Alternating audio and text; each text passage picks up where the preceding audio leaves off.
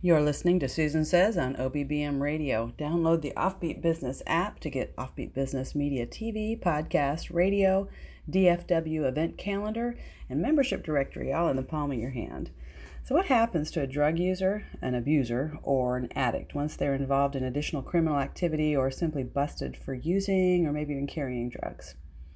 See, I believe that solving our drug epidemic requires that we think differently about hiring ex convicts. We're already doing it, local family business. You're trying over and over and getting shot in the heart. Now, I feel you. Local family businesses tend to take the challenge and the burden of hiring a family member or a friend of a family member uh, when someone with a crappy background needs a job. We want them on their feet. We want to see the successes in their lives. Well, last week I had my AC worked on, and uh, I was talking to my AC guy about the, the challenges that he was having uh, to get his son to work because he won't lay off the crack.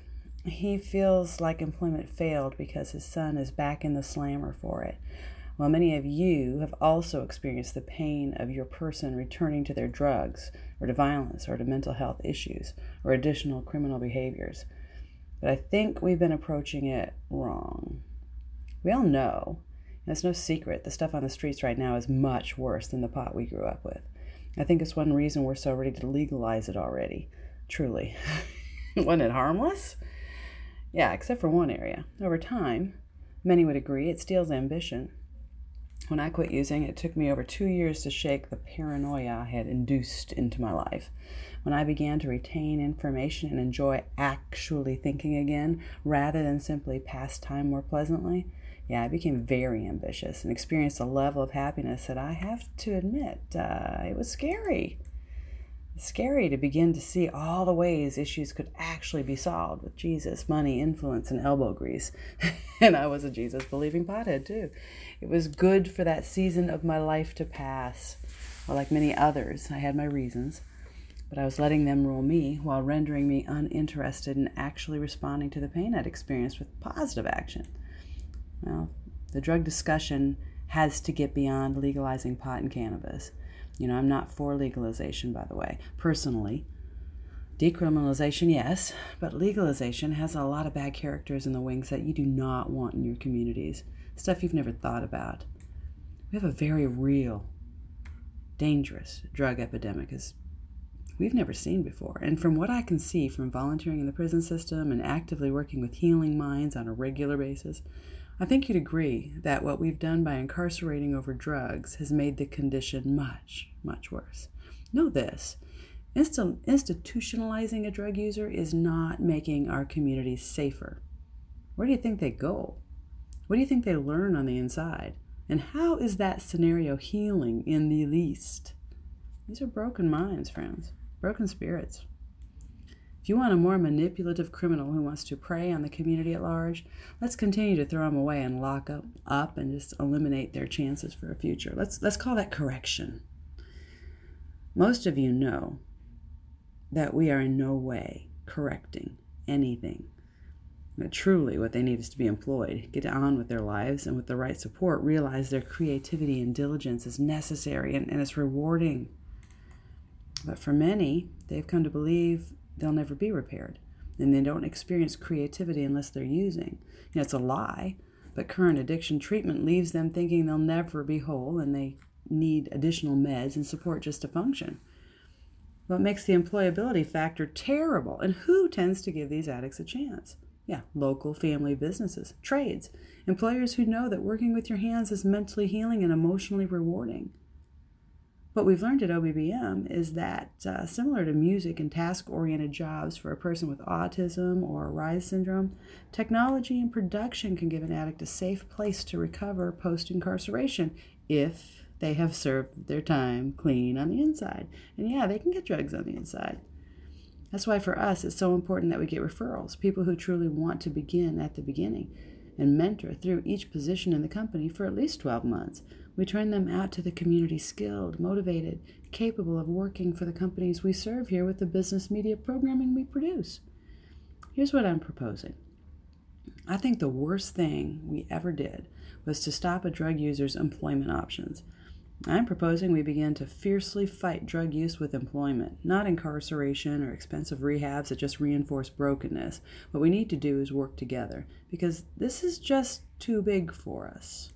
See, people coming to us for employment right now are at various stages of employability. A lot of people aren't talking about that. They're not all ready for the same thing but we don't know each other. And if those local family business owners who wish to employ from these communities met regularly and began to create a network, we could all learn from the successes and failures of each other's experience. For example, if a position exists that uh, your new hire is struggling to fill, wouldn't it be great to know because you've plugged into the possibilities other jobs that this person could obviously fill for the season of recovery they're in?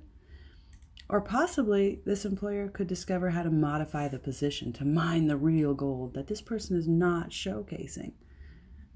Any employee we bring on is only as good as the money this person earns for the company. I'm not proposing we throw all in and lose money. Instead, I think we'll do a better job of ending addiction's grip on our communities if we proactively realize what we're going to have to do to solve the issue for good. So here's what I know write this down.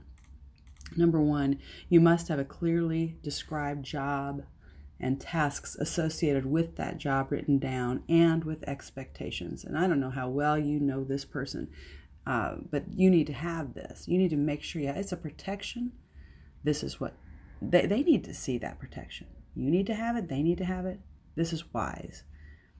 They need to know how they can achieve their objectives, which might be very different from yours. It could be anything from an hourly task oriented job that earns them a paycheck, or maybe a, a path to a career, right? Maybe they really want to learn that professional skill. Or maybe it's an opportunity. Maybe this job represents an opportunity for them to win back their families through some sobriety mentorship. Well, you got to consider that when you bring somebody on board. Number three, encouragement and motivation, discipline and delegation, patience and forgiveness. It's all going to be core to working with the emotionally unstable, which often they are. And they're highly manipulative, often, by the way. Without relationships between business owners who know what to look out for, you're a sitting duck and you won't know how to react positively for course direction or if it's time to say, Yeah, I'm done here. We are often failing at felony hiring within our own companies. We need to know each other and create a learning environment and support structure that includes a network of other businesses of various sizes and occupations, because then we're going to get some vital insight. We're going to get opportunities to pass along a talent. It's possible that we recognize they're going to flourish better in another environment. Won't it be nice to know that?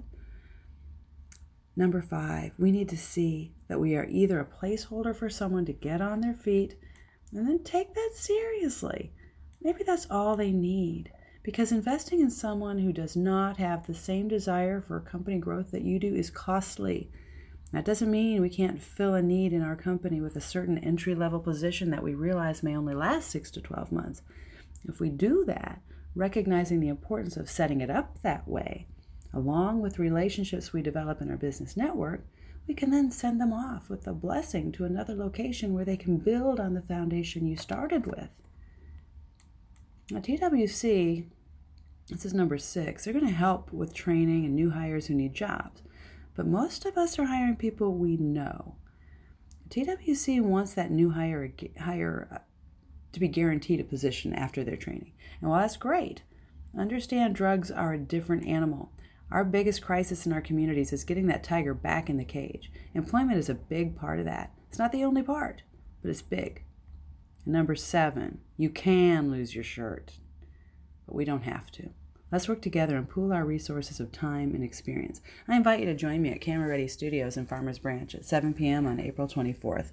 Let's get to know each other and have a discussion about how, working together, we'll have better success, both as profitable companies, improved by the experience, and as successful strategies to end addictions and drug related incarcerations that are really only making our communities more unstable. Man, if it worked, it would have worked by now, friends. What we're doing is not working. It's time for a better approach.